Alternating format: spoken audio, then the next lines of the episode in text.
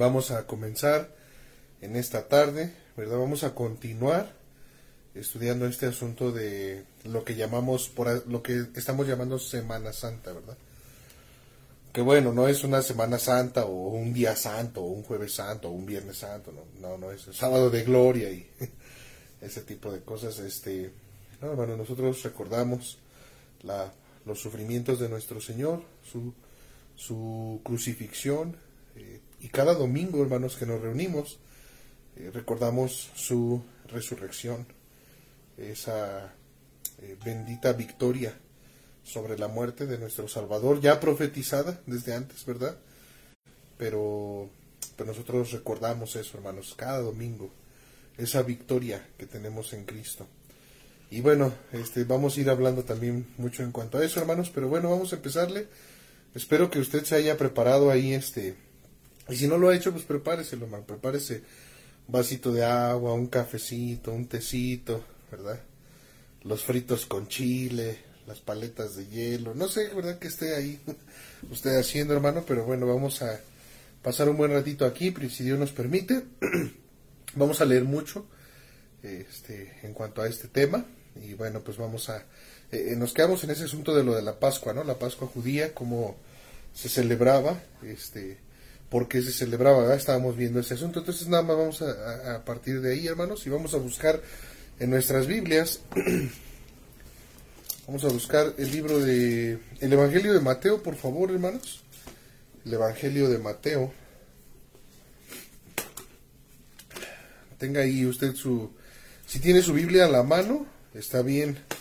Si tiene su teléfono y o trae la aplicación y tiene la Biblia ahí también está bien. Vamos a ver varios pasajes, pero sí le quiero pedir que por favor usted los vaya viendo en su en su Biblia, este, para que pues haya más concentración, ¿no? En los en los pasajes, hermanos, por favor. Mateo 26. Y voy a leer, hermanos, el versículo este Mm, aquí, el versículo 17. Voy a leer ahí eh, hacia adelante, hermanos, algunos un poco más nada más. Dice, el primer día de la fiesta de los panes sin levadura, vinieron los discípulos a Jesús diciéndole, ¿dónde quieres que preparemos para que comas la Pascua? Y comienza esta fiesta eh, de, las, de, las, de los siete días de los panes sin levadura. Después de ahí se viene también la fiesta de las semanas y bueno, ahí es otra, otro asunto. Pero ellos ya iban a preparar la Pascua y le dicen al Señor, ¿dónde quieres, verdad, que lo hagamos, que preparemos ese cordero, este, eh, que, que, que, tiene que ser preparado de esta manera, de un año, y dónde lo vamos a hacer, dónde lo vamos a, a cocer, dónde vamos a comer eso, verdad, a, celebrar esa fiesta, esa Pascua de Jehová, como leímos en Éxodo, instituida, hermanos, por Dios mismo, cuando empezar eh, eh, la salida, iba, iba a empezar la salida del pueblo de Israel, hermanos de Egipto. Entonces ellos, eh, la última de las plagas, iba Dios mismo a herir a todos los primogénitos, hermanos, de, de Egipto, fueran de animales o fueran de hombres, este, todo primogénito iba a morir. Entonces Dios, hermanos, este, quería seguir mostrando sus maravillas, eh, su poder, hermano, y, bueno, el Señor, este, permite ahí, ¿verdad?, que, que que el, pueblo, les da al pueblo, hermanos, una, una, una salvación y les dice a ellos que pues prepararan, buscaron un cordero, que lo inmolaran en las dos tardes, el, el, día 10, ¿verdad?, del mes de Aviv, el primero de los meses para ellos. Ese mes de Aviv, hermanos, es más o menos la temporada entre marzo y abril, es más o menos esta temporada que nosotros estamos viviendo. Eh, para ellos el mes de Aviv era el primer día de los meses, que después lo cambiaron los, los babilonios al mes de Nisan, le cambiaron el nombre, pero bueno, es el mismo. Entonces, este, eh, eh, Dios, hermanos, eh, les dijo a ellos que mataran ese cordero, que comieran toda su carne, que quemaran lo que sobrara al, al, fuego y que la sangre la untaran, la pusieran, marcaran una señal de los dos postes y en el dintel de la puerta, para que cuando Dios pasara por allí y viera la sangre, Él brincara. Eso significa Pascua, saltar, pasar, ¿verdad? Él pasara de largo la muerte pasara de largo en ese hogar y no muriera el primogénito. Entonces estaba celebrando esa, esa fiesta y fíjense versículo 18. Y les dice, y dice, y, y, le dijo, id a la ciudad a cierto hombre y decirle, el maestro dice, mi tiempo está cerca, en tu casa celebraré la Pascua con mis discípulos. Y vamos a orar aquí, hermanos, este, para comenzar con este tiempo. Y, bueno, vamos a, a, empezar aquí, hermanos. Amado Padre Celestial, te damos muchas gracias por tu palabra. Ayúdanos, danos la concentración, mi Señor, que necesitamos para poner toda nuestra atención. Y tú seas adorado, Señor, en una forma espiritual por cada uno de nosotros. Que no solamente sea un tiempo de, de a lo mejor en cuanto al intelecto o, el conocer, y, sino que realmente, Padre, sea un tiempo en el cual seamos edificados espiritualmente, que tú, eh, Señor, tu palabra, tú y tu palabra nos, nos instruyan, nos exhorten, nos corrijan, nos amonestes tú, Padre, desde los cielos, por medio de tu palabra, y nosotros nos volvamos, mi Señor, a ti también te pido mucho por cada uno de los que estamos escuchando, Señor. Te ruego por aquellos que lo van a escuchar también las grabaciones, las repeticiones, en las redes sociales. Que sea de bendición, Señor, este tiempo. Ayúdanos a entender eh, tu palabra, Señor, y tu propósito en este día. Y gracias por tu iglesia. Gracias por cada uno de mis hermanos que hacen su tiempo, Señor, también para, para adorarte. Y, te ofrecemos este tiempo, Señor, que tú, tú seas exaltado. Tú eres digno, Señor. Te lo pedimos todo en nombre de Cristo Jesús, nuestro Señor y Salvador. Amén. Listo, hermanos. Bueno, vamos a seguir aquí entonces. Eh, el Señor les dice eh, a, ellos, hermanos, que bueno, va a celebrar la, la, Pascua ya. Nada más para hacer un resumen de lo que hemos estado viendo cuando comenzamos el capítulo 26. Vimos a los sacerdotes, hermanos, debemos tener cuidado con la religiosidad.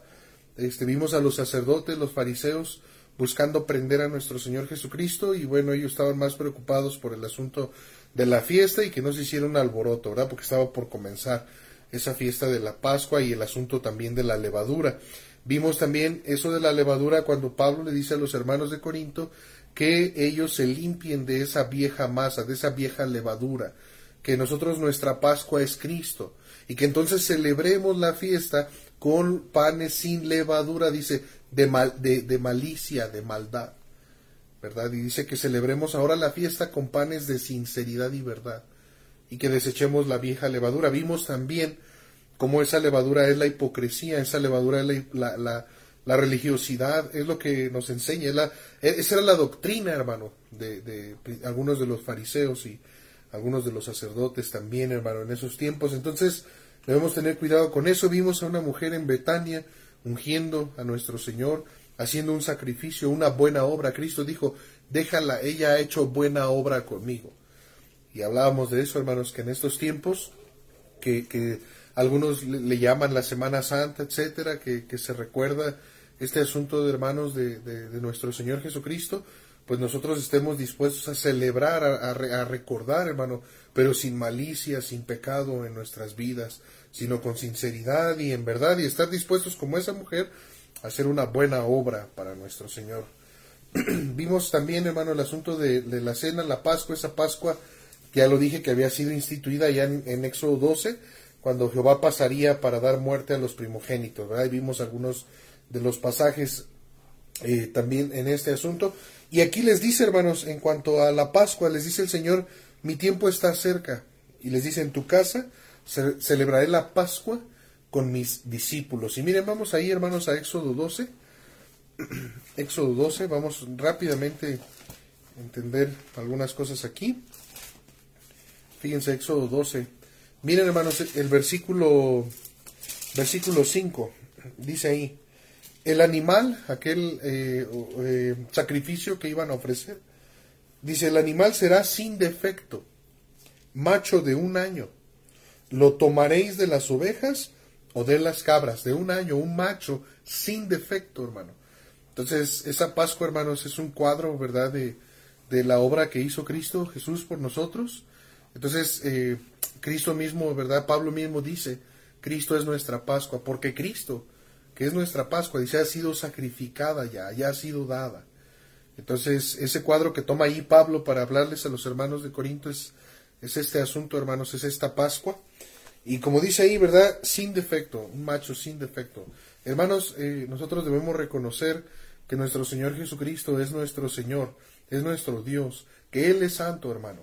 Que Él, hermano, en Él no hay, hermano, pecado, en Él no hay cambio, dice su palabra, hermanos, que, que en Él no hay este sombra de variación, Él no cambia, Dios no cambia, hermano.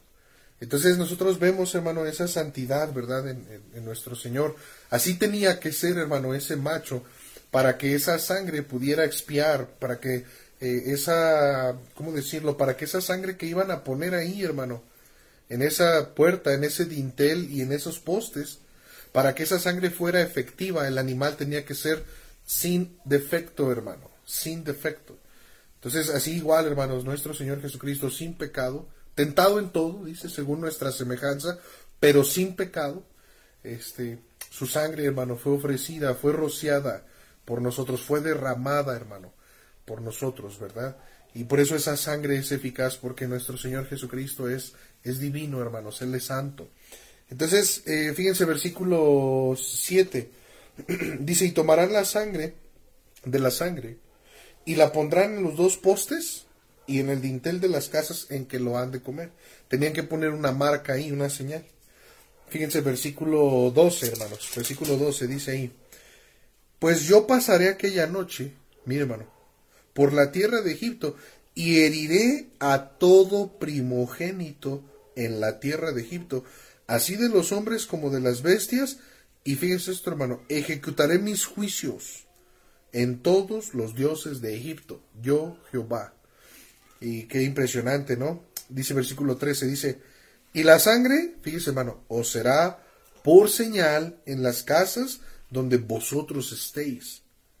Y veré la sangre y pasaré de vosotros. Es esa, eso es lo que significa la palabra hebrea Pascua. Es uno, uno, de esos significados. Pasaré, pasar. ¿Verdad? Eh, fíjense, dice, y no habrá en vosotros plaga de mortandad cuando hiera la tierra de Egipto.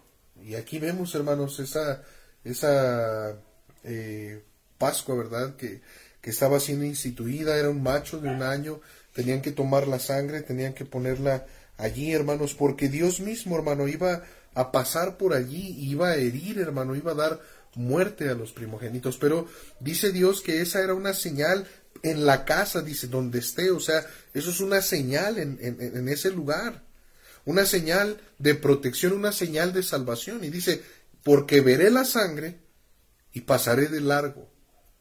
Entonces, hermano, eh, es un cuadro perfecto de nuestro Señor Jesucristo. Hermanos, esa sangre preciosa que ha sido rociada por los pecados de todo el mundo debe ser aplicada, hermano, en cada vida, en cada corazón, en cada mente. Y esa sangre es aplicada cuando la persona está, eh, ahorita vamos a ver eso, porque no todos podían comer la Pascua. O sea, no todos podían participar de esa celebración. Y había algunos requisitos para aquellos extranjeros y, para aquellos este, que fueran siervos comprados también y, tenían que incluso circuncidarse y ahorita vamos a ver eso en, en, cuadro de nuestra salvación.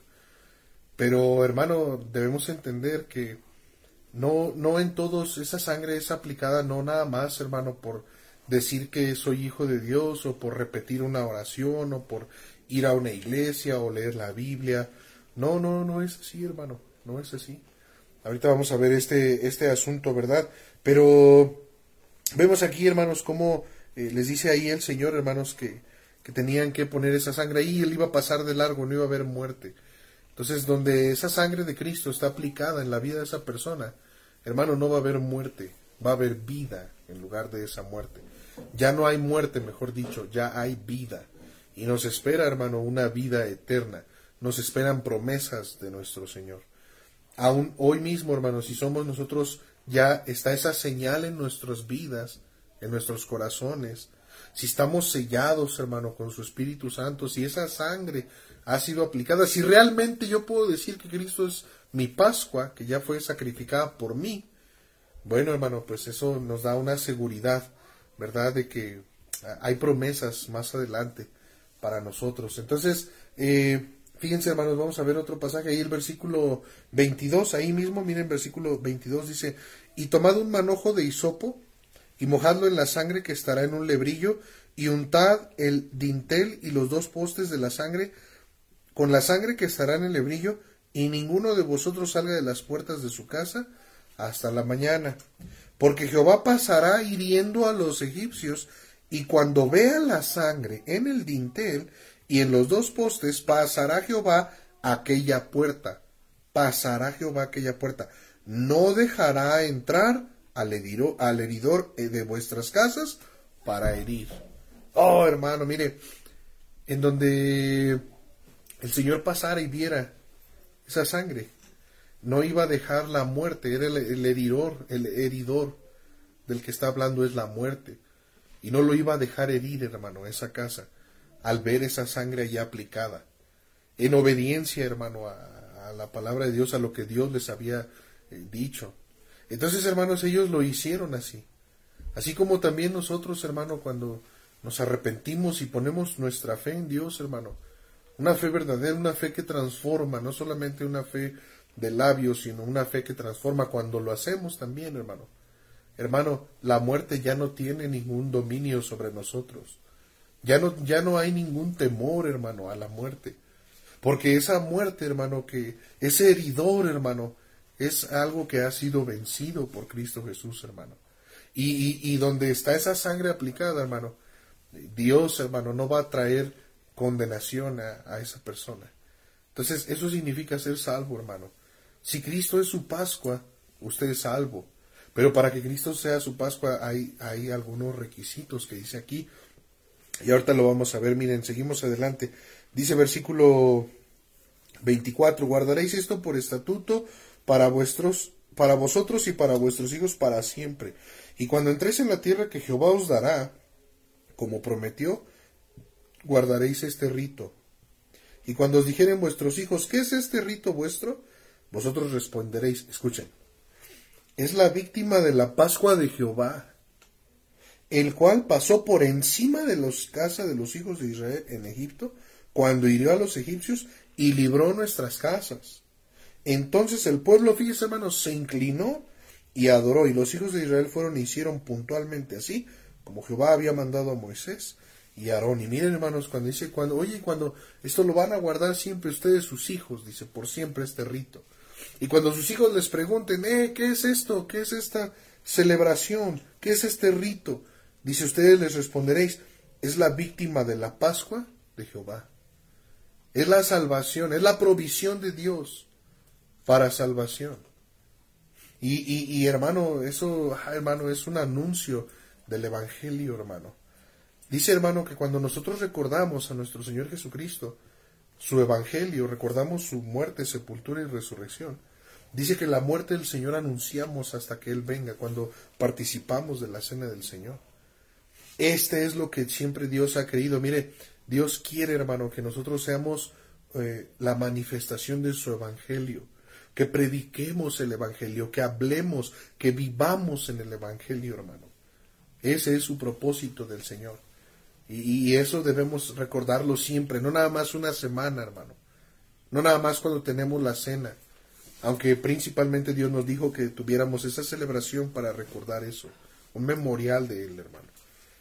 Entonces, hermano, debemos nosotros de recordar eso siempre, hermano, en nuestras vidas. Que Él dio su vida por nosotros. Que Dios, hermano, nos proveyó. Dios, hubo una víctima, hermano y Dios mismo la proveyó. Esa víctima era el mismo hermano dando su vida en una cruz por nosotros. ¿Para qué? Para que la muerte pasara de largo. Pero donde esté aplicada esa sangre, donde, donde haya esa salvación. Fíjense, hermanos, dice aquí versículo, bueno, ya leímos hasta el 28, entonces miren el versículo 43, eh, ahí mismo, hermanos, ahí adelantito, miren, 43, ya cuando salieron aquí el pueblo de Israel. Versículo 43 dice, y dijo, y Jehová dijo a Moisés y a Aarón, esta es la ordenanza de la Pascua. Ningún extraño comerá de ella, mas todo siervo humano comprado por dinero comerá de ella. O sea, o sea, este asunto de, de, de comer esa Pascua, no cualquiera, ningún extraño. O sea, nadie extraño puede comer de ella. Hermano, ay hermano, mire, nadie puede estar tan cerca, hermano, de, Dios, de Cristo, si, si es extraño? Si es extraño, hermano. No importa, hermano, si sea alguien religioso o no, no importa si sea alguien que cree en Dios o no. Si es extraño, hermano, no puede tener la comunión. Nadie puede decir Cristo es mi Pascua si es extraño. Y esto es tremendo. Solamente dice ahí, todo siervo humano, los esclavos, pero fíjese, comprado por dinero, comerá de ella. Pero fíjate, después de que lo hubiera circuncidado. O sea, ok, está bien, a los siervos, a los esclavos humanos, a ellos, este, los vas a dejar, dice, a los que fueron comprados por dinero, los vas a dejar que, que coman la Pascua, pero no antes de circuncidarlos. O sea, se tienen que circuncidar y bueno, eh, fueron, son esclavos comprados por dinero, bueno, dales chance, que coman la Pascua. Mire, versículo 45. El extranjero y el jornalero no comerá de ella, se comerá en una casa, y no llevaréis aquella carne fuera de ella, ni quebraréis huesos suyos. ¿Se acuerdan que igual esta profecía se cumplió en nuestro Señor Jesucristo? Él es esa víctima, ese sacrificio, que no le fue quebrado ni, un solo hueso. Y dice ahí, versículo 47, toda la congregación de Israel lo hará. Mas si algún extranjero, fíjese esto hermano, morare contigo y quisiere celebrar la Pascua para Jehová, o sea, ok, el extranjero no, como dice ahí, ni el jornalero, ellos no comen de ella, bueno, pero, pero si el jornalero que habita contigo quiere celebrar Dice, séale circuncidado todo varón, y entonces la celebrará, y será como uno de vuestra nación. Pero ningún incircunciso, ningún incircunciso comerá de ella. La ley será para el natural, para el extranjero que habitare entre vosotros. y nuevamente, hermanos, cuadros y cuadros de nuestra salvación, de nuestro Salvador Jesucristo, hermano. Él es ese cordero y, esto me llama la atención aquí los requisitos porque dice ningún extranjero, ningún, eh, eh, bueno, a menos que se circuncide, eh, los esclavos comprados y, pues prácticamente todo, todo que fuera comprado por precio, que fuera circuncidado, hermano, ¿no? Podían participar de eso. Miren, hermanos, vamos a ver este asunto. Efesios 2, vamos rápido ahí, Efesios 2. Efesios 2. Yo espero que ya se haya jalado usted ahí su cafecito, su, su agüita. Efesios 2. Miren hermanos, ahí en el versículo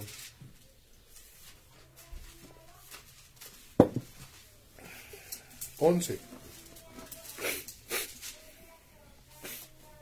Fíjense hermanos, dice, por tanto acordaos de que en otro tiempo vosotros los gentiles en cuanto a la carne, erais llamados incircuncisión, por la llamada circuncisión hecha con mano en la carne. Entonces alguien puede decir, oye, pastor, entonces, para ser salvo me tengo que circuncidar. tengo que ser esclavo comprado por... No, no, no, no, no es así. No, no es la circuncisión hecha con mano en la carne. No es esa. Fíjese, versículo 12. En aquel tiempo estabais sin Cristo, alejados de la ciudadanía de Israel y ajenos a los pactos de la promesa, fíjese hermano, sin esperanza y sin Dios en el mundo. Pero ahora, escuche esto hermano, en Cristo Jesús, vosotros que en otro tiempo estabais lejos, habéis sido hechos cercanos, escuche, por la sangre de Cristo. Porque Él es nuestra paz, que de ambos pueblos hizo uno, derribando la pared intermedia de, de, separación, aboliendo en su carne las enemistades, la ley de los mandamientos expresados en ordenanzas, para crear en sí mismo de los dos un solo y nuevo hombre, haciendo la paz y mediante la cruz reconciliar con Dios a ambos en un solo cuerpo, matando en ella las enemistades. y bueno, hasta ahí nada más, hermano. Eh, mire, hermano, cuando nosotros eh, somos eh, ajenos, dice ahí, a la vida de Dios, extranjeros, dice, vosotros en otro tiempo, dice, en la carne, por esa circuncisión hecha en la carne, ustedes eran llamados incircuncisión.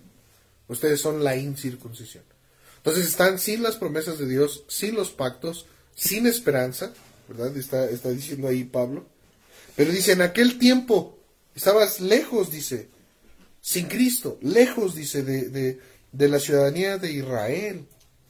Pero dice, ahora, en Cristo Jesús, vosotros que estabais lejos, dice, habéis sido hechos cercanos por la sangre de Cristo, por la sangre de Cristo. Mire, hermano, para poder celebrar la Pascua, para que yo pueda decir que mi Pascua es Cristo, hermano, eh, yo necesito, hermano, eh, no ser, eh, ¿cómo decirlo?, extranjero.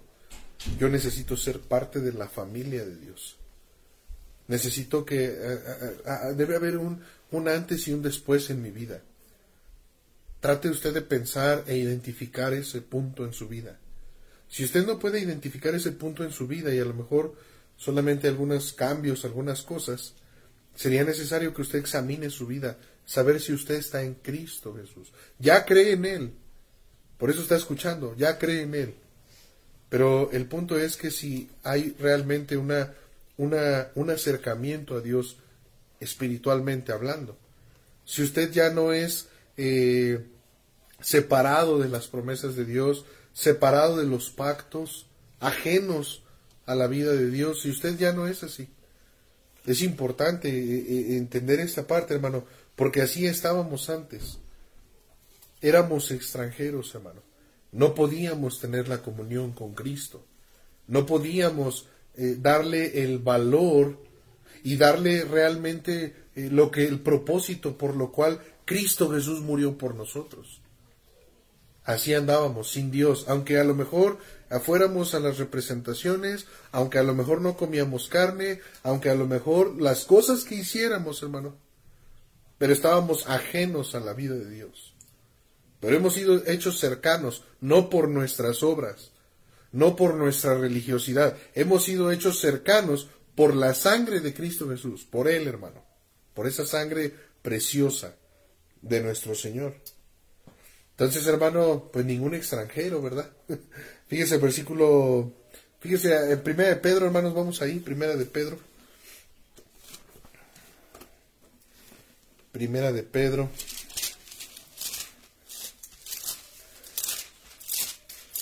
¿Cuánta gente, hermanos, en estas fechas están recordando la obra y el sacrificio de nuestro Señor Jesucristo, su resurrección y lo saben, lo hablan? ¿Y cuánta gente pudiera estar así, hermano, y, y ser ajenos a Dios, hermano, y ser ajenos a Cristo, a la comunión con Él? ¿Cuánto pudiera estar así, hermano? ¿Cuánta gente, verdad?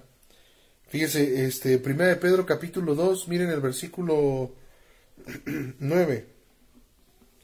Mas vosotros sois linaje escogido, real sacerdocio, nación santa. Escuche esto, hermano. Pueblo adquirido por Dios pueblo adquirido por Dios. Esto también habla, bueno, del ser comprados, ¿verdad? Esa palabra adquirido. Pero no éramos el pueblo del Señor, hermano. Éramos extranjeros, pero en Cristo ahora somos ciudadanos, hermano, de la familia de Dios. Y, y dice aquí, hermano, pueblo adquirido por Dios. Y mire esto, hermano, para que anunciéis las virtudes de aquel que os llamó, y ve este cambio, de las tinieblas a su luz admirable. Vosotros que en otro tiempo no erais pueblo, pero ahora, ahora sois pueblo de Dios, que en otro tiempo no habías alcanzado misericordia, pero ahora habéis alcanzado misericordia. En otro tiempo éramos ese pueblo alejado de Dios. Dios nos llamó, hermano, Dios nos dio esa salvación, Dios nos llamó, nos trasladó, nos, pasó de las tinieblas, hermano, a su luz admirable. Ese, ese, esa salvación, eso que estoy hablando, que dice aquí, debe ser necesario en un alma para que esa alma pueda decir que Cristo es su Pascua y pueda disfrutar, hermano, de su salvación de la muerte y pueda disfrutar de la libertad del pecado. Eso lo vamos a ver más adelante. Eso es, hermano, la Pascua. Eso es recordar estos tiempos cuando nuestro Señor fue sacrificado, hermano. Recordar, hermano, que fue Él, hermano, que Él, es ese Cordero de Dios, ese sustituto que muere en lugar de nosotros por el pecado del mundo, hermano. Él es Él, hermano.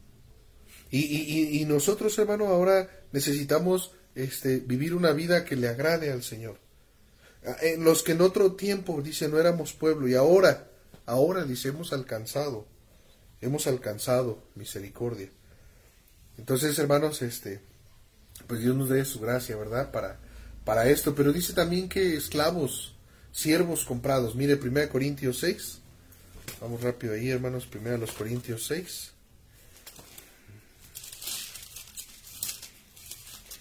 1 Corintios capítulo 6. Miren el versículo. El, bueno, desde aquí, ¿verdad? Aquí.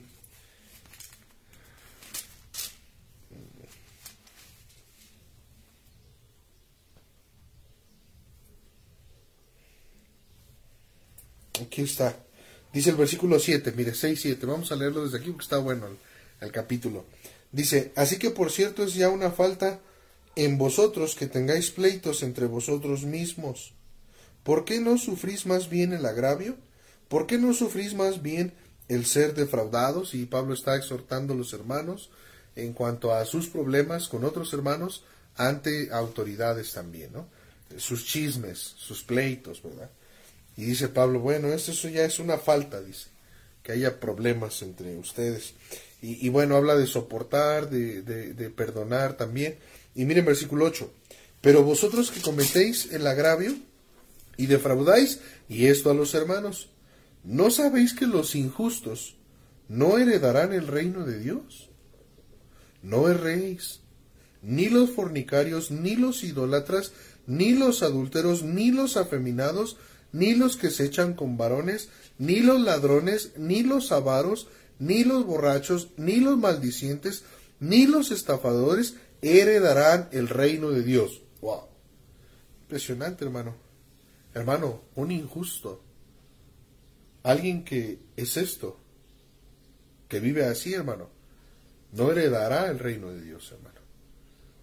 Y uno podría decir, oiga, pastor, pero pues es que, pues todos pecamos, ¿no? Todos fallamos. Y escuche el versículo 11.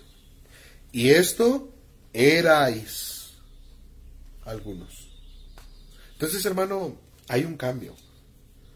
Hay un cambio, hermano, en nuestras vidas. No quiere decir, hermano, que yo ya no batalle con esos pecados. Pero quiere, quiere decir, hermano, que yo he sido justificado. Aunque yo siga siendo, hermano, un hombre pecador, ahora, hermano, ahora yo ya no soy un adúltero.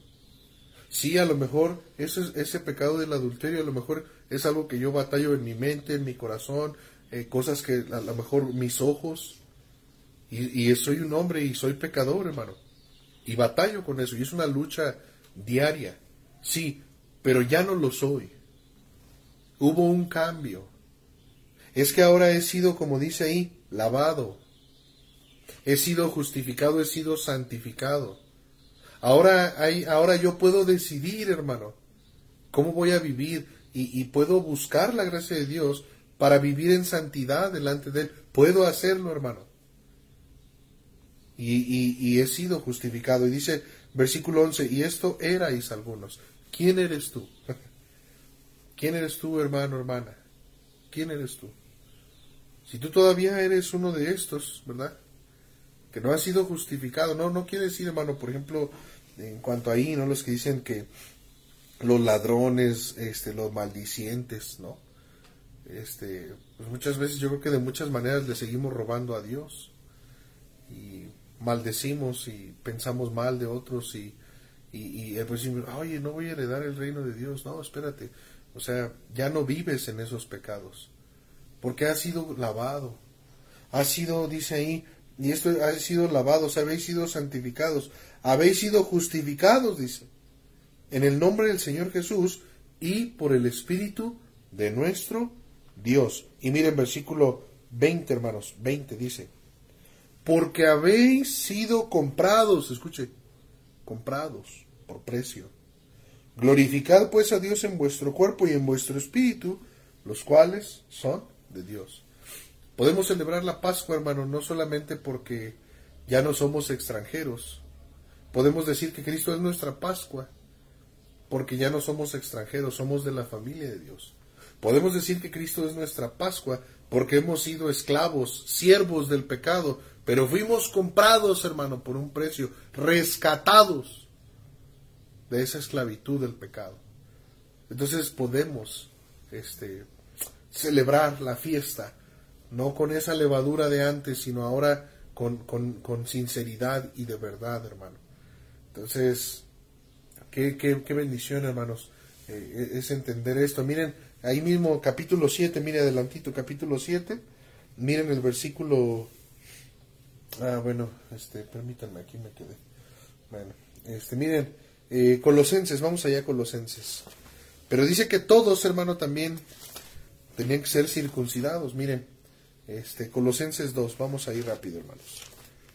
Colosenses 2, miren el versículo, este, mm, aquí está, aquí está. Dice versículo 9, miren versículo 9, hermanos.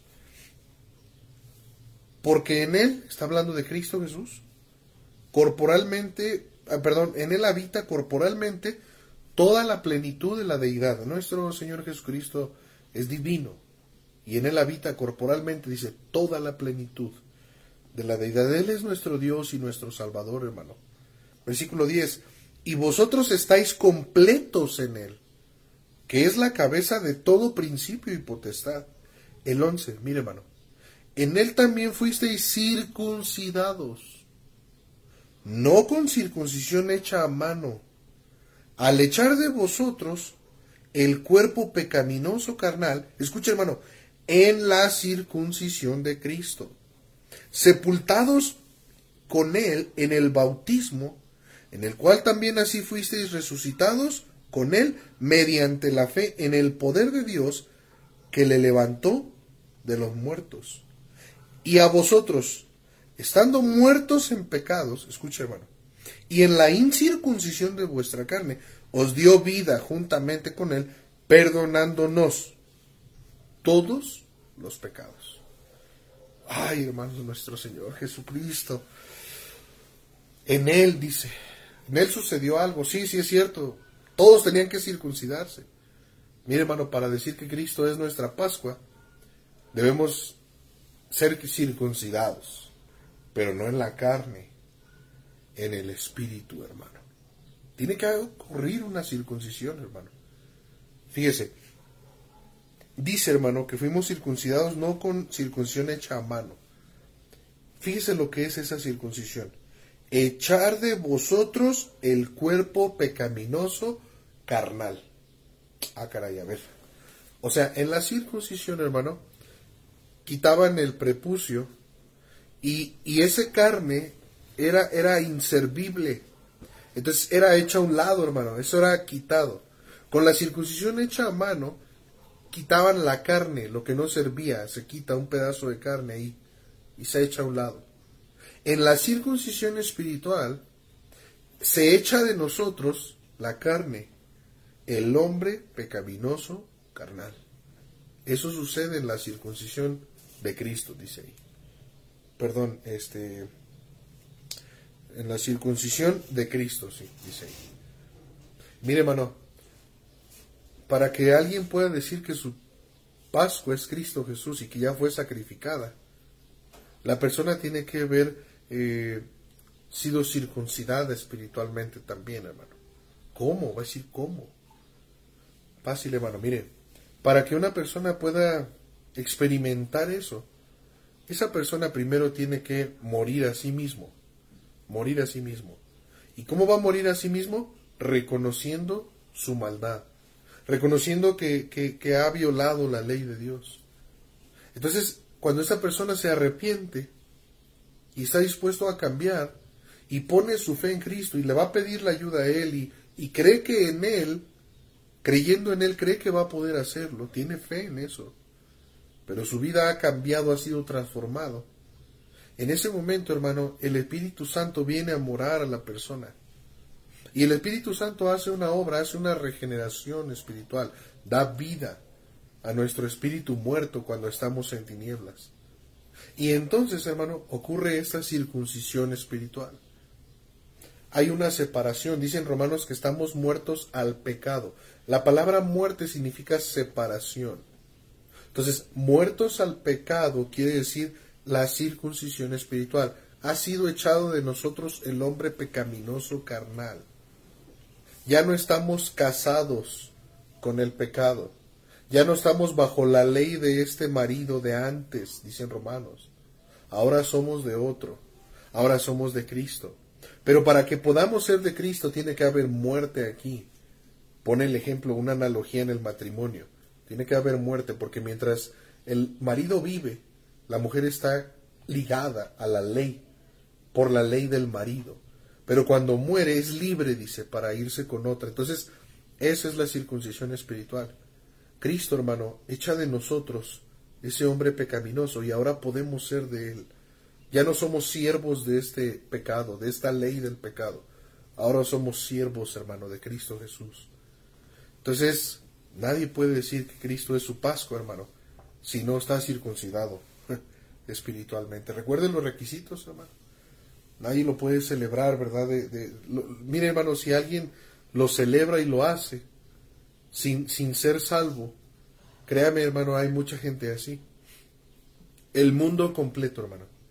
Porque miren, en estas fechas, hermano, les dan vacaciones a la gente.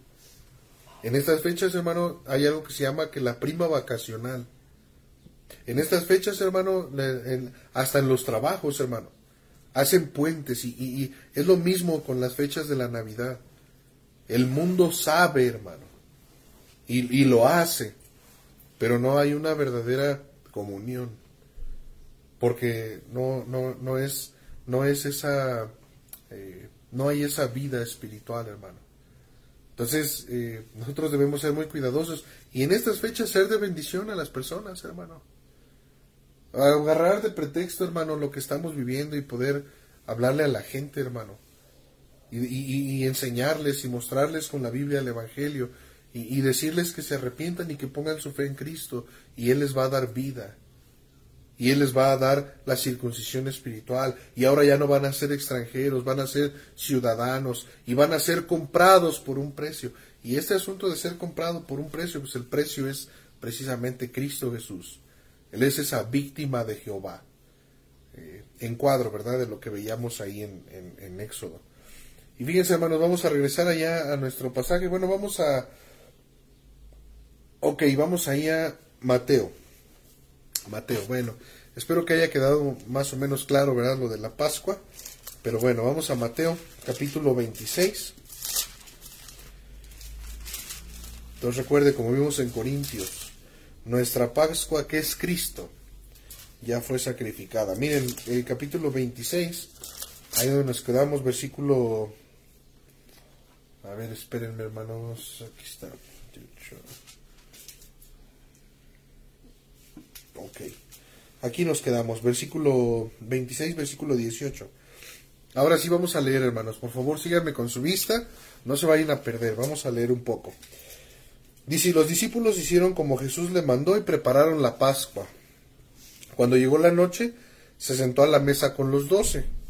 Y mientras comían, o sea, ya está preparada la Pascua, están comiendo. Y miren lo que hace Cristo Jesús. De cierto os digo que uno de vosotros me va a entregar. Y entristecidos en gran manera, comenzó cada uno de, eh, con cada uno de ellos a decirle, ¿soy yo, Señor?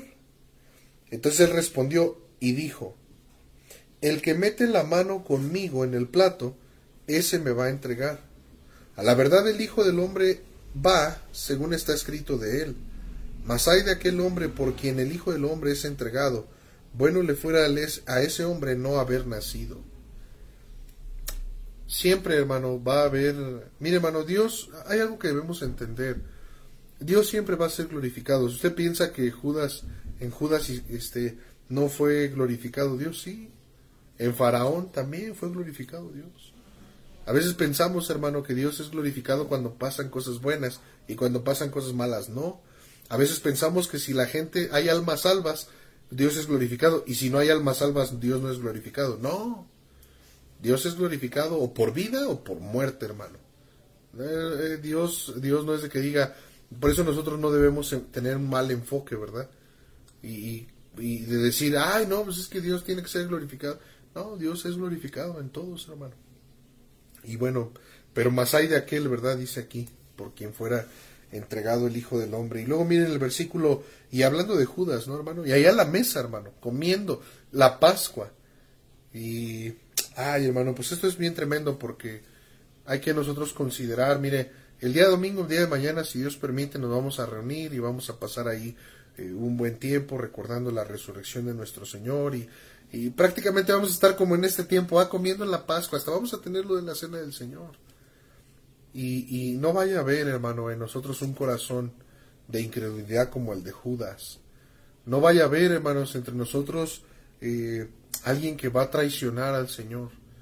Eh, tengamos cuidado de eso, hermanos. Siempre eso va a ser así, ¿verdad?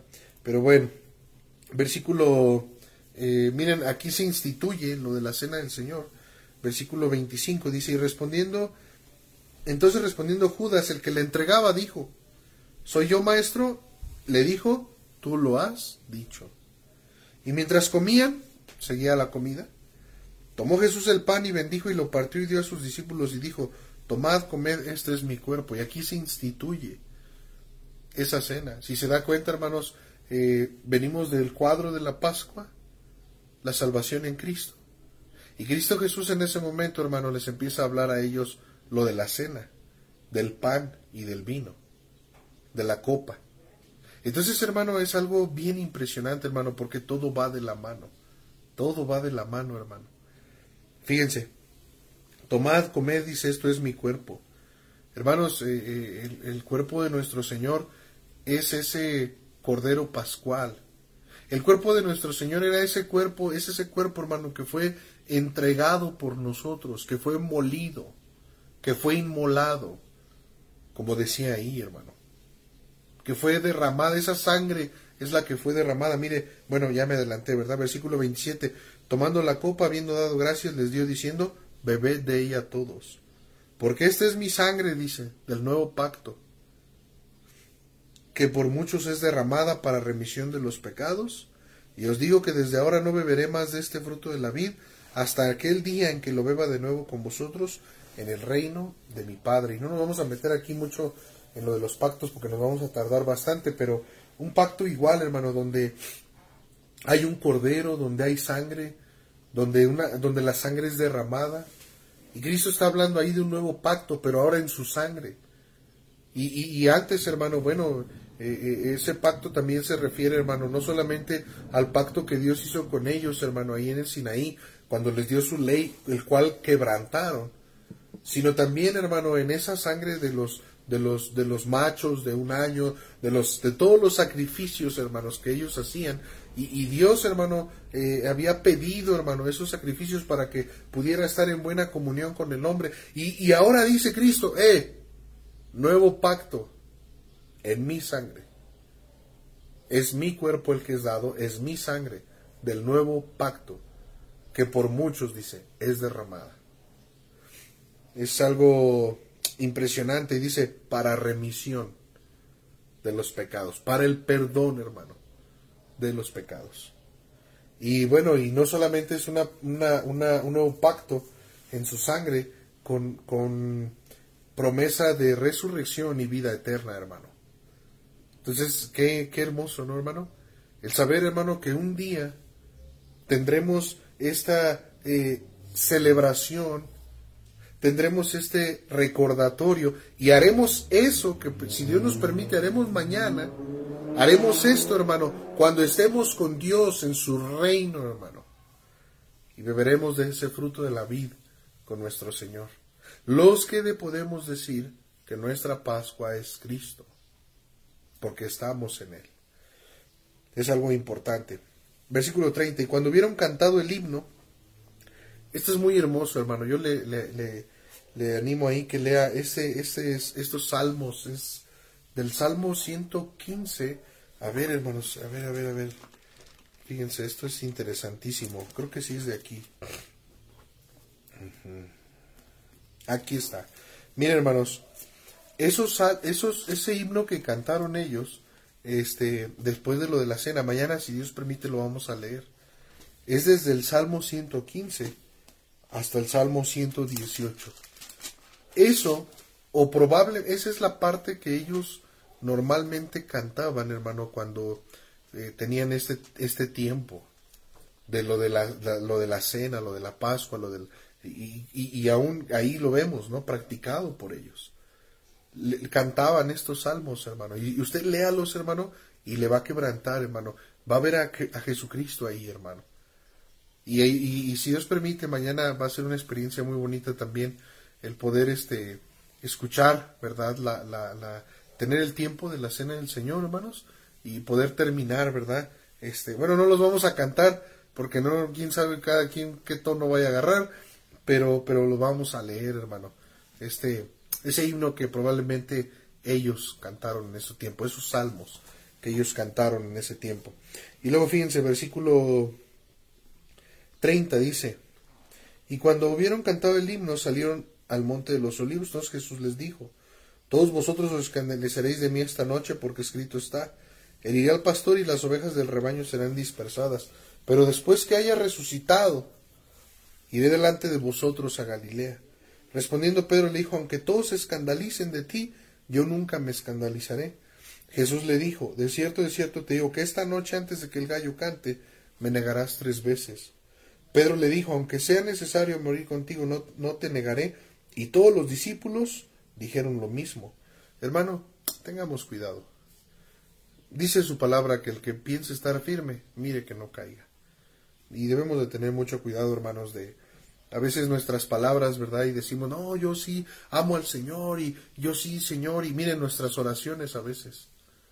Oramos al Señor, hermano, y no, hombre, quien nos escucha de decir, no, hombre, tremendos hombres de Dios, tremendos siervos, siervas de Dios, ¿verdad? Pero muchas veces estamos como Pedro, hermano, en nuestras oraciones, no, Señor, yo sí te sigo y yo te amo y yo esto y yo lo otro. Y hermano, a veces no pasa un rato y lo negamos a nuestro Señor. Tengamos cuidado, hermanos, con eso. Y mire, la solución, versículo 36, entonces Jesús llegó con ellos a un lugar que se llama Getsemaní. Digo a sus discípulos, sentados aquí entre tanto que voy allí y oro. Y tomando Pedro y a los dos hijos de Zebedeo, comenzó a entristecerse y angustiarse en gran manera. Entonces Jesús les dijo, mi alma está muy triste hasta la muerte, quedaos aquí, velad conmigo. Yendo un poco adelante se postró sobre su rostro orando, diciendo, Padre mío, si es posible pase de mí esta copa, pero no sea como yo quiero, sino como tú. Vino luego a sus discípulos, los halló durmiendo y dijo a Pedro, Así que no habéis podido velar conmigo una hora, velad y orad para que no entréis en tentación. El espíritu, la verdad, está dispuesto, y, así como Pedro lo hizo antes, muy, muy cierto. Si tú eres un hijo de Dios, en tu espíritu vas a estar dispuesto, vas a querer hacer el bien, pero la carne es débil, por eso es necesario orar. Debemos ser hijos de Dios eh, de oración, hermano. Siervos, siervas de Dios de oración. Dice ahí otra vez fue y lloró por segunda vez, Padre mío, si, si, puede, si no puede pasar de mí esta copa, sin que yo la beba, hágase tu voluntad. Vino otra vez, los oyó durmiendo porque los ojos de ellos estaban cargados de sueño. Dejándolos se fue de nuevo y oró por tercera vez diciendo las mismas palabras. Entonces vino a sus discípulos y les dijo, dormí ya y descansad de aquí, ha llegado la hora, y el Hijo del Hombre es entregado en manos de pecadores, levantaos, vamos, ved, se acerca el que me entrega. Hermano, usted y yo debemos, mire, si dice Cristo que debemos cargar nuestra cruz cada día, que debemos traer las marcas de, nuestro Señor en nuestras propias vidas, hermano. Y, y hermano, debemos tener esa actitud una actitud de ser perseverantes en la oración. No hay un cristiano, hermano, que pueda vivir en victoria y en santidad si no es un cristiano de oración. No se puede, aunque el espíritu esté dispuesto, aunque sea salvo y quiera hacer lo correcto, la carne es débil. Por eso debemos orar, hermano, porque la carne es débil. Y, bueno, ya se acerca, hermanos, ahí Judas, y miren versículo 47. Mientras todavía hablaba, vino Judas, uno de los doce, y con él mucha gente con espadas, palos de parte de los principales sacerdotes, de los ancianos del pueblo. Y el que le entregaba había dado señal diciendo, al que yo besare, ese es, prendedle. Y enseguida se acercó a Jesús y dijo, salve, maestro, y le besó. Y Jesús le dijo, amigo, ¿a qué vienes? Entonces se acercaron, echaron mano a Jesús y le reprendieron. Pero uno de los que estaban con Jesús, extendiendo su mano, sacó su espada, hiriendo un siervo del sumo sacerdote, le quitó la oreja. Entonces Jesús le dijo, vuelve tu espada a su lugar, porque todos los que tomen espada, espada perecerán. ¿Acaso piensas que no puedo orar a mi Padre y que Él no me daría más de doce legiones de ángeles? Pero ¿cómo entonces se cumplirían las escrituras de que es necesario que así se haga? En aquella hora dijo Jesús a la gente, como contra un ladrón habéis venido, habéis salido con espadas, con palos para prenderme. Cada día me sentaba con vosotros enseñando en el templo y no me prendisteis, mas todo esto sucede para que se cumplan las escrituras de los profetas. Entonces todos los discípulos dejándole huyeron y, seguimos viendo el cumplimiento, hermano, de las profecías en nuestro Señor Jesucristo. Aquí vemos cómo aprenden a nuestro Señor. Judas lo traiciona simulando con sus labios, con sus palabras. Y, bueno, hermanos, el Señor es arrestado.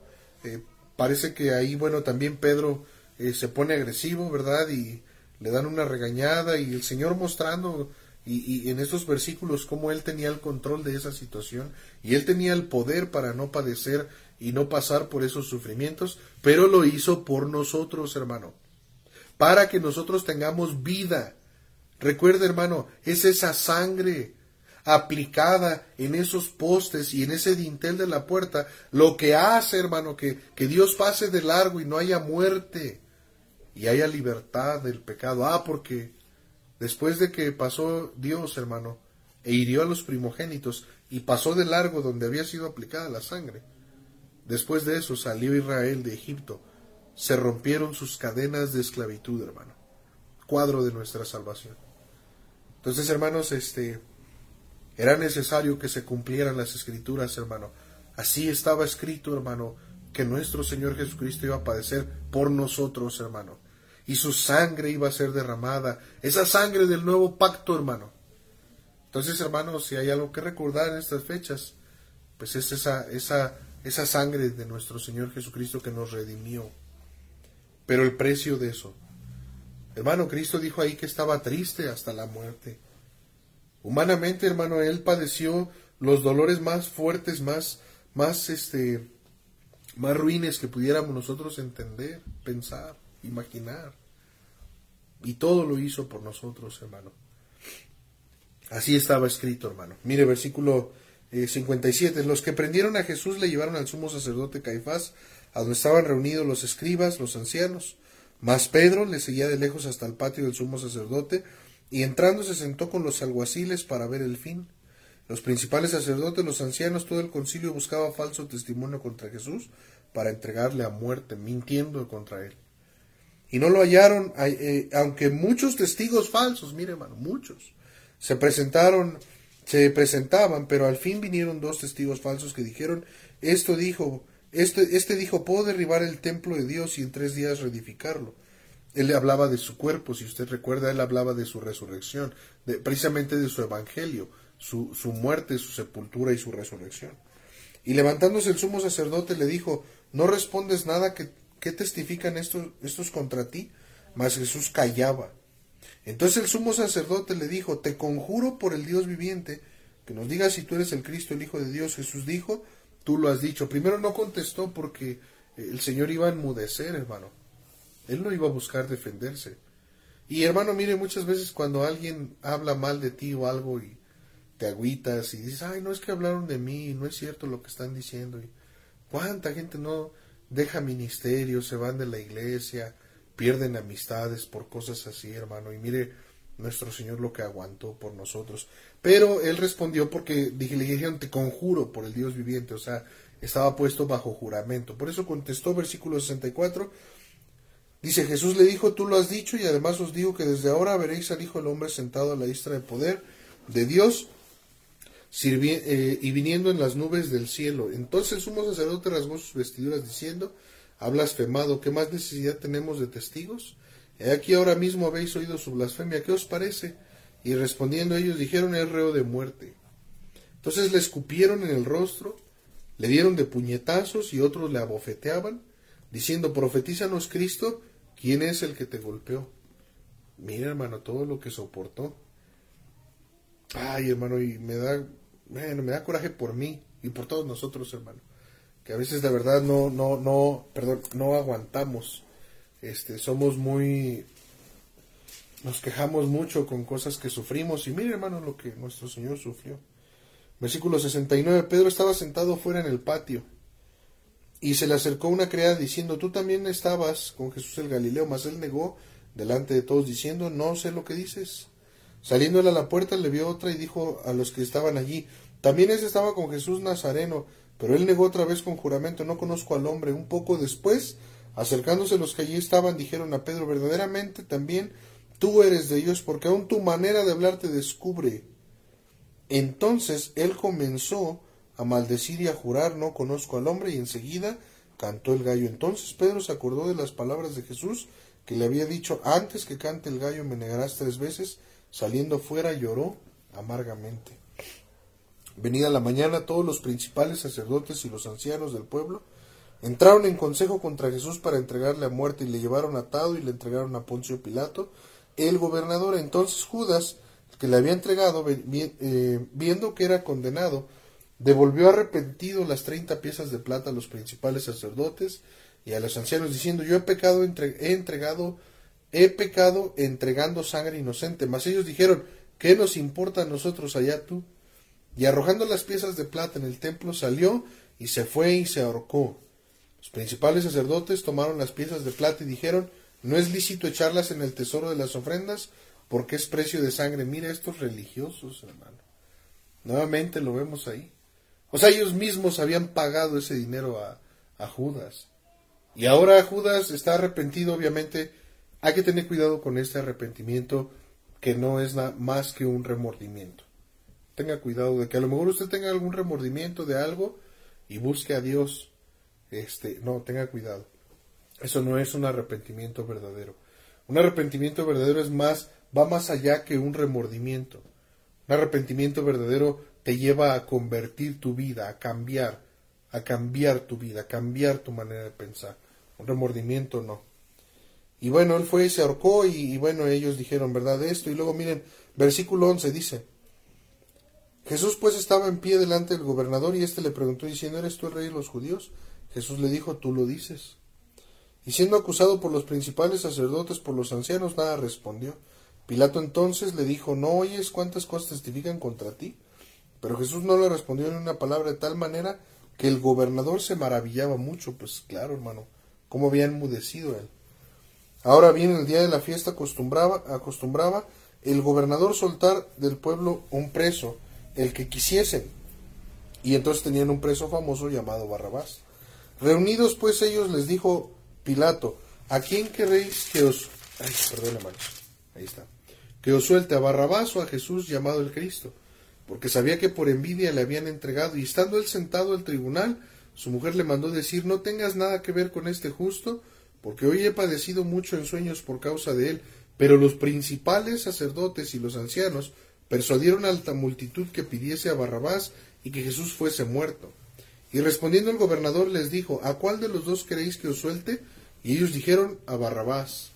Y la palabra de Dios cumpliéndose, hermano. Pilato les dijo, ¿qué pues haré de Jesús llamado el Cristo? Todos dijeron, sea crucificado.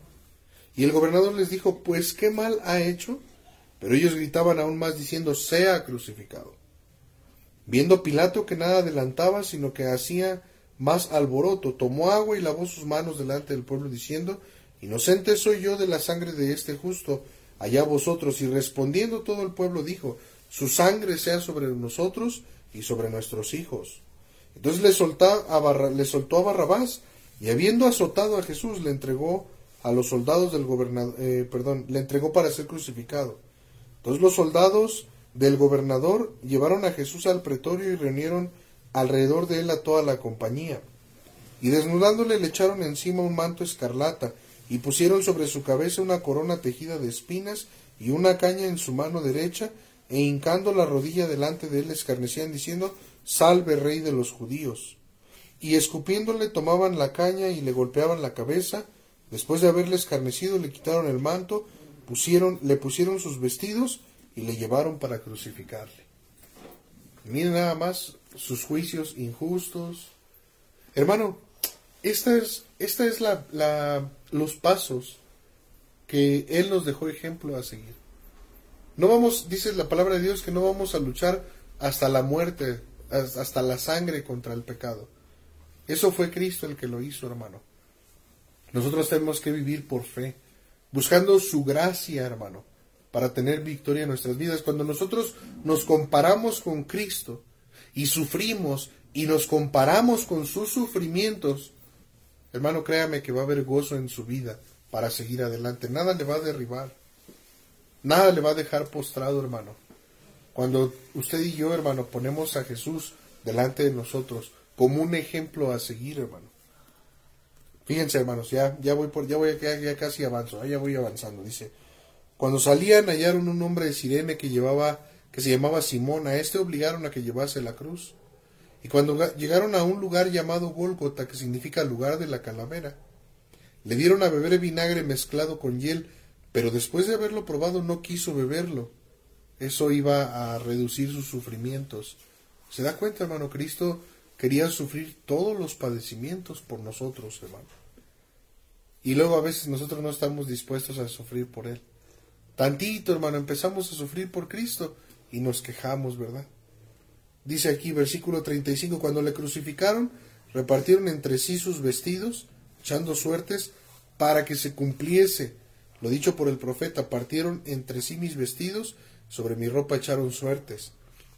Y sentados le guardaban allí y pusieron sobre su cabeza su causa escrita, este es Jesús, el rey de los judíos. Entonces crucificaron con él a dos ladrones, uno a la derecha y otro a la izquierda.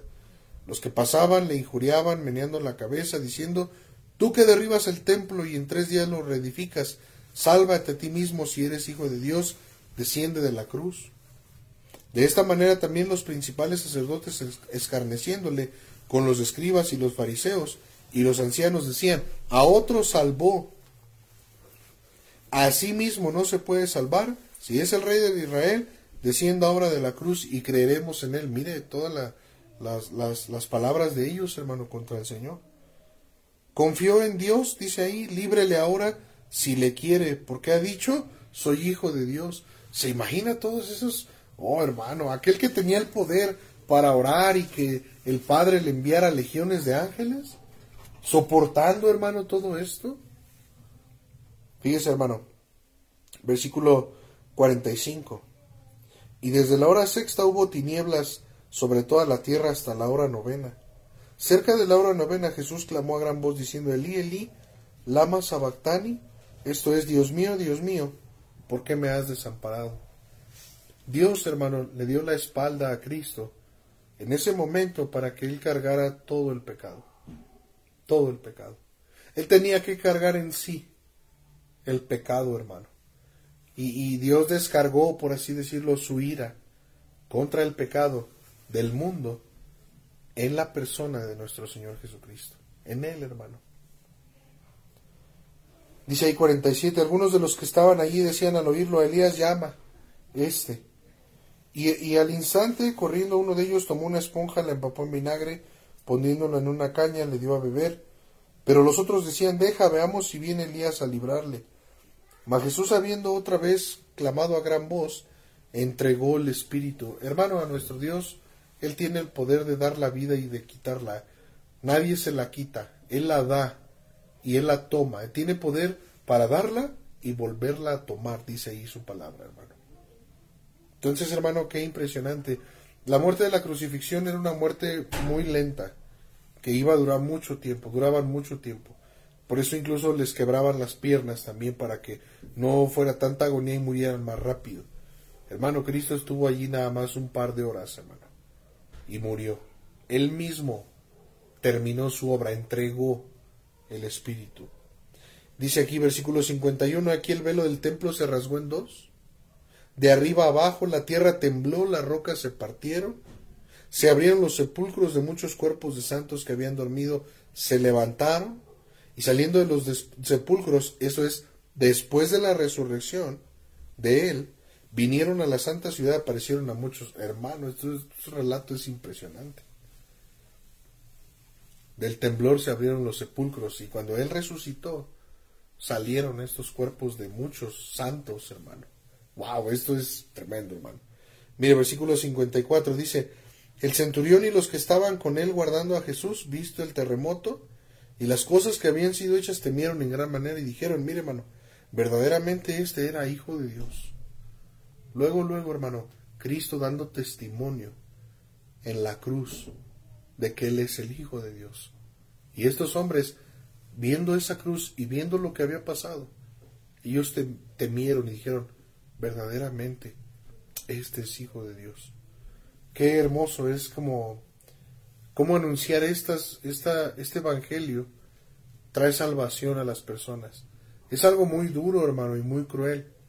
Pero este es el mensaje, hermano, que la gente necesita escuchar.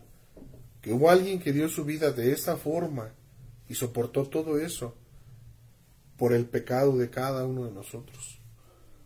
Fíjese, versículo 55 dice, estaban allí muchas mujeres mirando de lejos, las cuales habían seguido a Jesús desde Galilea sirviéndole. Las mujeres siempre, ¿verdad?, siguiendo al Señor. Porque es más fácil para las hermanas, ¿verdad? Hermanas, sigan echando ganas, siguiendo a su Señor, sirviéndole a su Señor, por lo que Él ha hecho a ustedes, ¿verdad? Dice 56, entre las cuales estaban María Magdalena, María la madre de Jacobo, hijo de José, y la madre de los hijos de Zebedeo.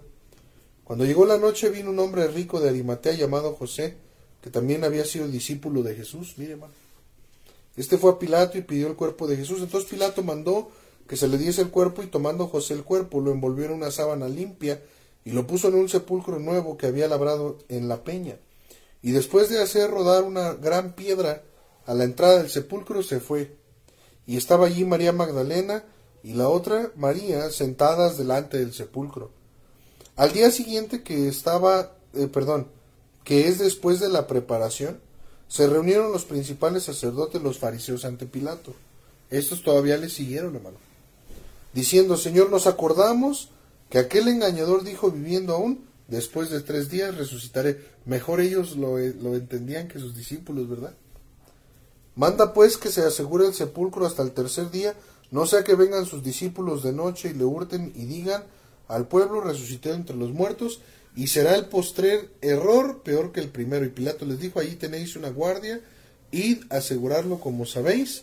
Entonces ellos fueron y aseguraron el sepulcro, sellando la piedra y poniendo la guardia. Y algo impresionante, ¿no? Todavía dudando, hermanos, de, de esa resurrección ahí de nuestro Señor. Ellos, ellos sabían en sus conciencias, hermano, lo que Dios había dicho, que, que Él había, iba a resucitar. Y ellos eh, sellaron eso, hermano, un sello que, que si era violado se iba a ver. O sea, fue algo impresionante los argumentos que después dieron los soldados no tienen bases y, fue algo impresionante. Fue un milagro, el milagro más grande registrado en la Biblia, hermano, la resurrección de Cristo. Y, y, bueno, eso mañana lo vamos a estar viendo, ¿verdad? Ese es el sello, hermano, ese es el, e, ese es el punto clave de nuestra fe, hermano, la resurrección. Y mañana lo vamos a ver por qué, hermanos. Pero mire nada más, hermano, todo lo que nuestro Señor hizo por nosotros, hizo por nosotros. Porque Cristo dice, nuestra es porque nuestra Pascua, que es Cristo, ya ha sido sacrificada por nosotros. Hermano, Él es esa víctima de Jehová. Él es, hermano, ese Cordero de Dios. Él es el sustituto. Fue su cuerpo el que fue molido por nosotros. Fue su sangre la que fue derramada por el pecado del mundo. Dios, hermano, eh, esa era su voluntad que, que, que, que, nuestro Señor Jesucristo viniera a este mundo para salvar al mundo, hermano. Pero fue, hermano, a través de todos esos padecimientos. Y ahora el Señor nos pide a nosotros también, hermano, que carguemos nuestra cruz. Que vayamos detrás de Él, hermano, que vayamos en pos de Él, pero no como queremos. Hay muchas personas, hermano, que quieren ir detrás del Señor como, como las multitudes, como Pedro de lejos, hermano. Hay mucha gente que quiere seguir hacia el Señor. No, así hermano, no se puede seguir al Señor. Para seguir al Señor y seguir esas pisadas, tenemos que cargar una cruz cada día, hermano. Tenemos que estar dispuestos a morir, hermano, a nosotros mismos, por hacer la voluntad del mismo Señor. Es el ejemplo que Él nos dejó en su crucifixión, en su pasión, en todos sus padecimientos, hermano. Cuando nosotros como cristianos no estamos dispuestos a padecer por Cristo Jesús, posiblemente no podemos celebrar la Pascua. Porque a lo mejor no estamos circuncidados, no hemos sido muertos al pecado, no ha sido echado de nosotros ese hombre pecaminoso carnal. Porque a lo mejor seguimos siendo extranjeros, a lo mejor no somos de la familia de Dios. Porque a lo mejor nuestra vida no ha sido comprada por un precio. Mire hermano, el pago ya se hizo por el pecado de todo el mundo. Pero nosotros tenemos que decidir arrepentirnos y creer en el Evangelio, para que esa sangre sea aplicada a nuestras vidas. Y cuando estemos delante de Dios en juicio, la muerte, hermano, no tenga nada que ver con nosotros, pase de largo. Y no solo eso, ser libertados del pecado. Porque ese fue el punto, hermano. La Pascua les recordaba a ellos eso. Que ellos habían sido, que había, se había hecho un sacrificio de un cordero, que se había aplicado sangre que había habido muerte porque Dios había matado a los primogénitos, pero también, hermano, les recordaba que ellos habían sido libertados de la esclavitud de Egipto. Así también ahora nosotros, libertados del pecado, ahora somos hechos siervos de Jesucristo. Entonces, hermano, eso es algo que debemos recordar en estas fechas, que se habla de Semana Santa, etcétera, etcétera, etcétera. Recordar, hermanos, este la Pascua judía, recordar, hermano, la institución de la cena del Señor. Recordar, hermano, que todos esos padecimientos fue por nosotros, para que nosotros sigamos su ejemplo de nuestro Señor. Muchos de nosotros quisiéramos seguir su ejemplo del Señor azotando, haciendo un azote de cuerdas y golpeando, ¿verdad? No, es el Señor. Muchos dicen, el Señor se enojó, el Señor se enojó, ahí está, ¿verdad? Pues sí, también el Señor se fue crucificado y también soportó y también hay que seguirlo, hermano, a nuestro Señor. Hay que cargar nuestra cruz, hermano, cada día. Él lo dijo. El que no toma su cruz cada día y viene en pos de mí no es digno de mí. No es digno de mí. Entonces, hermano, si es Cristo nuestra Pascua, pues vamos a vivir, hermano, como Él vivió, tomando el ejemplo de nuestro Señor. Y bueno, hermanos, aquí vamos a terminar. No fueron las dos horas que les prometí, ¿verdad? Aquí vamos a terminar y les animamos, pues el día de mañana, hermanos, adelanten su reloj, por favor. Ahorita son 7 y 20, 7 y 25. Ahorita es como si fueran 8.25. Entonces adelante su reloj, hermano, para que no le vaya a, Es más, miren, yo aquí mismo, en vivo, ¿verdad? Voy a adelantar el mío de aquí de, del este... Ah, ya le adelanté la otra cosa que no le tenía que adelantar. Ahí está. Vamos a adelantarlo. Ahí está, 8.20. Listo. Para que no haya fallas, hermano. No haya fallas, no vayamos a decir, no, pues es que no me, me desperté y, recuerden el día de mañana estemos orando, podamos pasar un buen tiempo recordando la resurrección de nuestro Señor Jesucristo, cantando y alabando a nuestro Señor con hermosos himnos, eh, recordando eh, su sacrificio no solamente eh, su resurrección, recordando su sacrificio, teniendo ese hermoso eh, tiempo que Él nos mandó tener, recordándolo en cuanto a la cena del Señor. Y, después, hermanos, al, final, ¿verdad? Vamos a tener a las 7 de la mañana. Por favor, llegue antes, hermano. Yo le animo y, le pido, le ruego que llegue antes, que, llegue este, pues, al cuarto para las 7, por ahí así, que lleguemos temprano, para que podamos pasar un buen tiempo y este, podamos comenzar a tiempo y pasar un buen tiempo ahí Vamos a tener dos predicaciones, una luego, luego llegando y después la otra. Vamos a terminar temprano, entonces al terminar, este, primero Dios, vea, yo espero que, que, se haga ahí un atolito, ¿verdad? Este, un atolito se va a hacer ahí de pinole y nuestro hermano Virgilio, eh, aclaro esto, va a vender tamales.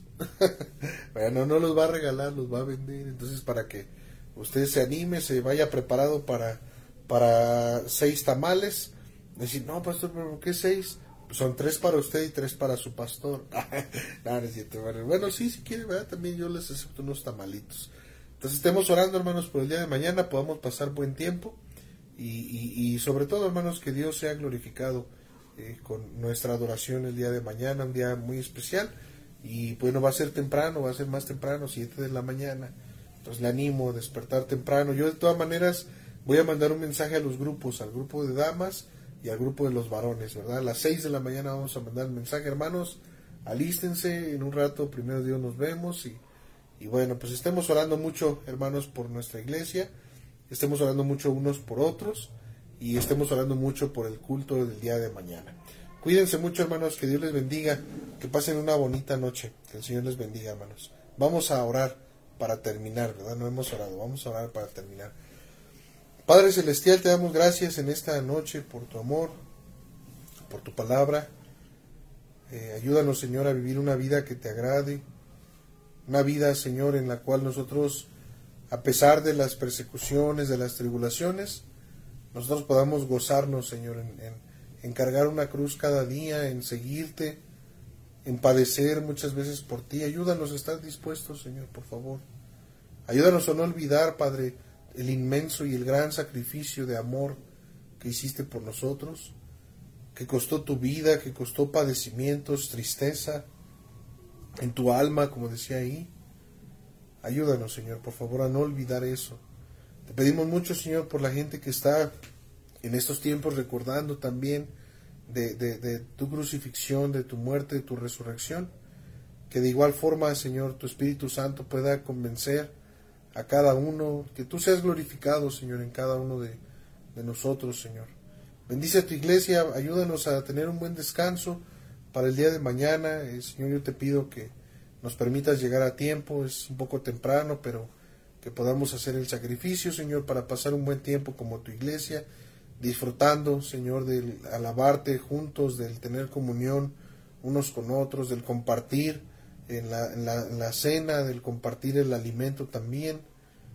Te damos gracias, Señor, por lo bueno que eres con nosotros. Bendice, por favor, Padre, esta noche y bendice a mis hermanos, a cada uno de los que vayan a escuchar la enseñanza, también después en la grabación, pues que sea de bendición a nuestras vidas, Padre. Te damos gracias y pedimos todo esto en nombre de Cristo Jesús, nuestro Señor y Salvador. Amén.